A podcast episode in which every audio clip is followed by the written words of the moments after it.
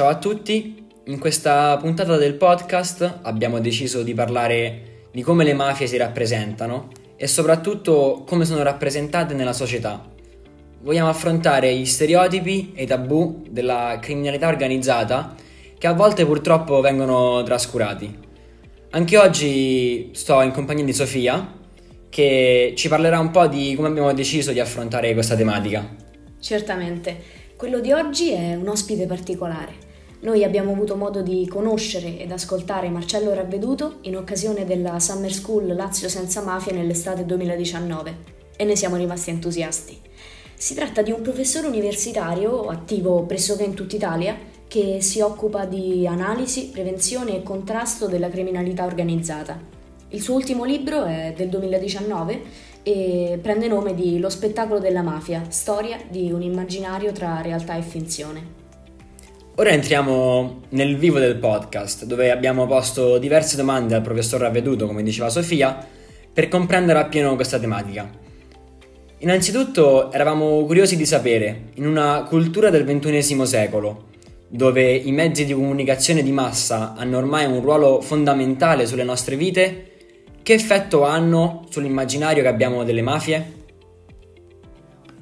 L'immaginario delle mafie è centrale nella costruzione del, della stessa narrazione delle mafie. Eh, le mafie sono conosciute, si sono affermate, loro, il loro mondo è stato aperto ad una dimensione della conoscenza della società attraverso l'immaginario, a meno che noi non siamo um, affiliati ad un clan abbiamo parenti affiliati ad un clan, non conosciamo il mondo all'interno delle mafie. Con tutto ciò che noi sappiamo sulle mafie lo abbiamo, lo abbiamo conosciuto attraverso uh, un, la letteratura, attraverso il cinema, attraverso le trasmissioni televisive, attraverso um, le, serie, le serie tv, attraverso il giornalismo, per cui in sostanza è, è, è un elemento centrale nel rapporto tra mezzi di comunicazione comunicazione di massa e mafie è un elemento centrale nella realizzazione e composizione non solo dell'immaginario ma anche della conoscenza di queste mafie. Se noi pensiamo a, tutto, a, a tutte, tutti i racconti che sono stati fatti intorno alle mafie, ci rendiamo conto di quanto siano centrali i mezzi di comunicazione di massa eh, e quando questi mezzi di comunicazione di massa eh, influiscano anche nella creazione dell'immaginario collettivo al punto tale da che questi immaginari si rimbalzano da un medium ad un altro medium. Pensiamo che quanto e quali, quali rapporti stretti ci sono tra letteratura, cinema e, e serie tv. Pensate alla trasformazione di Gomorra e ancora prima di romanzo criminale da, da libro a film a serie tv, ma pensate che comunque comunque per esempio un, quello che, che, è definibile come il film da cui origina il Mafia Movie in Italia, Il giorno della civetta, è comunque una trasposizione um, di un giallo di, di Sciascia che per la prima volta ci raccontava la dimensione e, de, della mafia come struttura di potere e che poi diventa un film da cui nasce appunto una narrazione di genere intorno alle mafie. Per cui impor- i mezzi di comunicazione di massa sono un elemento centrale al punto tale da rendere eh, il rapporto tra mafia e medium talmente stretto perché eh, le mafie esattamente come eh, i media sono centrali all'interno della, diciamo, della creazione di messaggi. Ecco, mafia, le mafie spesso si comportano proprio come un vero, anche a loro volta come un medium,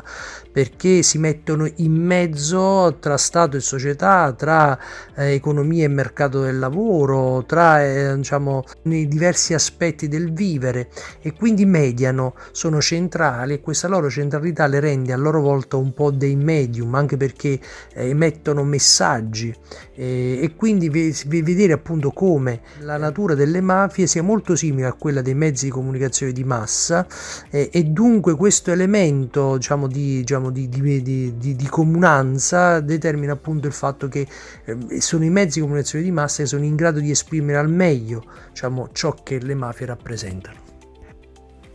Proprio a riguardo dei mezzi di comunicazione di massa, sappiamo che tramite essi la rappresentazione del mafioso è oggetto di stereotipo. Ci chiedevamo quindi Qual è il livello di fedeltà eh, sia tecnico che sociale, nella ricostruzione del personaggio del mafioso. Lo stereotipo è importante perché serve a, a, costruire la possibilità di una interpretazione di un fenomeno che spesso non è facilmente comprensibile, per cui lo stereotipo costruisce delle immagini, delle retoriche che sono in grado di spiegare meglio e a tutti ciò che rappresentano le mafie. Per questo eh, gli stereotipi nel corso del tempo sono stati fondamentali per, per cercare anche eh, di, di di determinare delle condizioni intorno le, attraverso le quali poter indicare o, o, identificare un mafioso. Se pensiamo che nella maggioranza non abbiamo mai avuto rapporti con le mafie, ma se dobbiamo descrivere un mafioso lo sappiamo descrivere, questo ci racconta quanto gli stereotipi siano stati in grado di formare nella nostra mente un'immagine eh, delle, delle, mafie, stereotipi che spesso però sono limitanti perché sono, spe- sono fermi nel tempo e ci rimandano indietro nel tempo ad un'immagine della mafia costruita nella letteratura e nel cinema nel Novecento e che non rispecchiano molto spesso eh, diciamo, l'attuale condizione.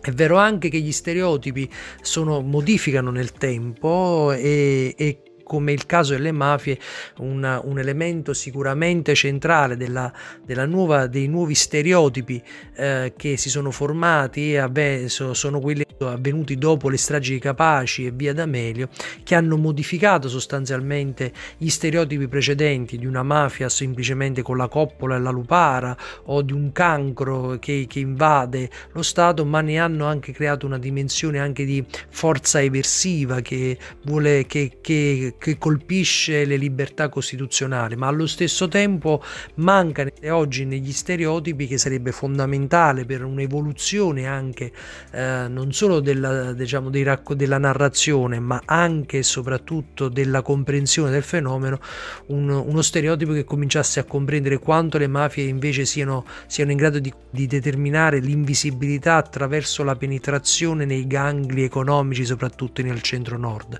Ecco, questo è diciamo, gli stereotipi servono a spiegare e certe volte però limitano la comprensione eh, perché si, si, attaccano ad alcune fasi storiche, bisogna, c'è necessità di un trauma per, affinché appunto ci sia un terremoto degli stereotipi per una ristrutturazione di questi stereotipi in senso evolutivo.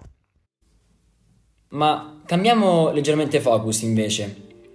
Quando ci documentiamo sulle mafie tramite i mezzi di comunicazione di massa, Ovviamente lo facciamo da esterni, però tendiamo a dimenticarci che anche le mafie hanno accesso a queste rappresentazioni. Quindi ci chiedevamo, quale pensa sia la reazione di queste realtà criminali alla diffusione della loro organizzazione interna quando viene violata la loro segretezza? I mafiosi hanno spesso usato le rappresentazioni per uh, imporsi come, come, personaggi pubblici di rilievo. Uh, basti pensare che il, dopo, dopo, il padrino diverse intercettazioni ambientali realizzate dall'FBI raccontavano di uh, padrini delle città di Boss, città, della città de, di New York, che si atteggiavano alla Don Vito Corleone. Ecco, la rappresentazione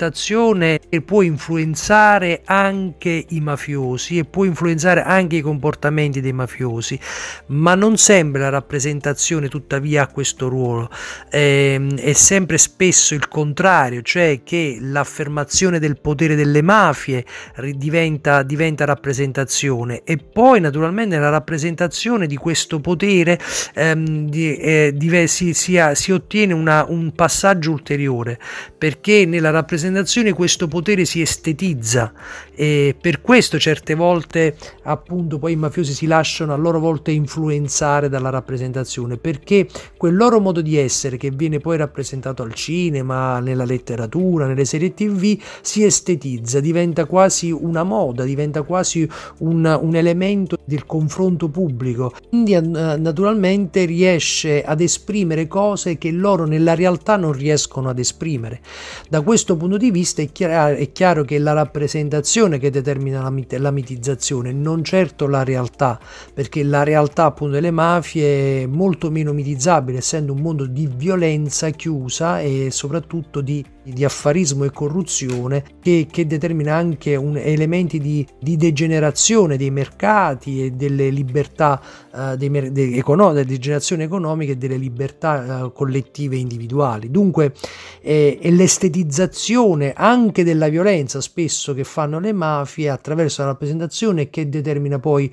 a sua volta un'influenza. Quindi è come se ci fosse un cortocircuito dal reale alla rappresentazione, dalla rappresentazione al reale perché nel passaggio della rappresentazione estetizzazione c'è un'estetizzazione che nel reale non c'è e che i mafiosi uh, vorrebbero utilizzare per rirappresentarsi e autorappresentarsi esattamente come si sono visti al cinema o in, una, in televisione. Abbiamo finora parlato della rappresentazione che altri fanno del mafioso, ma qual è la rappresentazione che il mafioso fa di se stesso? Il virtuale permette oggi a noi tutti di esporci, così di autorappresentarci, e qui la dimensione dell'interreale. Eh, dunque mh, mm, vorremmo domandarle come viene utilizzata questa nuova realtà all'interno del mondo mafioso? L'interreale è uh, l'insieme di uh, reale e virtuale e a sua volta è, rappresenta un'altra realtà come insieme non significa che sia la somma di reale e virtuale, ma l'interreale è l'insieme di questi due aspetti che determinano una terza realtà, appunto l'interrealtà. E dentro questa dimensione in cui vale, vale tanto, in cui l'influenza del reale e del virtuale si pareggia, è un po' esattamente come si pareggia nel racconto delle mafie il reale e l'immaginario,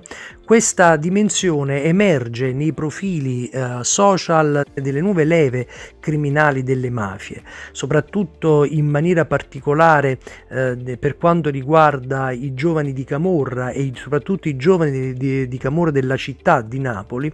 i quali si autorappresentano sui profili social, in particolar modo su Facebook, su Instagram ed, ed oggi una, ci sono anche mo, molte tendenze anche su TikTok che riguardano direttamente il mondo del, della camorra e dei giovani camorristi, ma anche eh, diciamo la rappresentazione eh, e, e l'autorappresentazione del loro mondo che emerge da questa finestra, da questa mini piccola finestra che sono gli smartphone. E mm, in questo elemento noi notiamo quanto appunto queste nuove generazioni a differenza di quelle del passato si afferma un principio molto forte eh, che, eh, che è quello di volersi rappresentare esattamente come i cattivi come quelli che nel, all'interno della società hanno un ruolo um, diverso da, da, dagli altri tra i tatuaggi che noi troviamo che sono uno degli elementi del linguaggio appunto della, dell'esposizione pubblica uh, di questi, in questi profili troviamo spesso appunto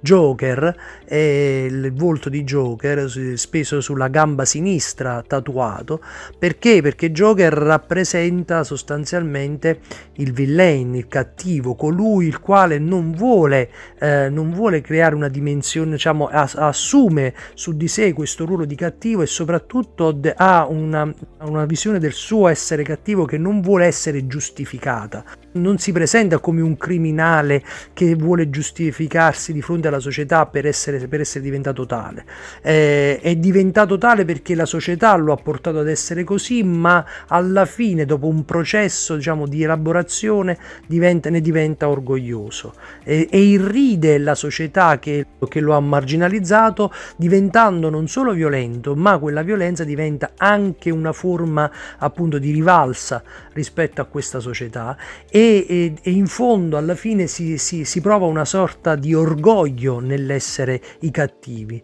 Loro, in queste autorappresentazioni dei ragazzi, non sono i Batman della società italiana, sono i Joker ehm, e, e tocca ad altri fare i Batman. Il loro, il loro modo, il modo di vivere non è quello dell'eroe, quello dell'antieroe, ma dichiaratamente antieroe, eh, nel senso originario del termine, no? non del vinto, diciamo come nella letteratura italiana, ma di quello che vuole vincere stando dalla parte del male, in cui qualche volta appunto il ruolo dell'antieroe è anche quello dell'eroe del male che, che impone la sua visione di, di, società. Ecco, e in questa interrealtà noi vediamo appunto uh, sbucare un nuovo mondo, una nuova, una nuova realtà nella quale loro si autorappresentano per quello che sentono di essere, come una, una cosiddetta uh, criminal Google generation che non ha più diciamo, timore di raccontarsi come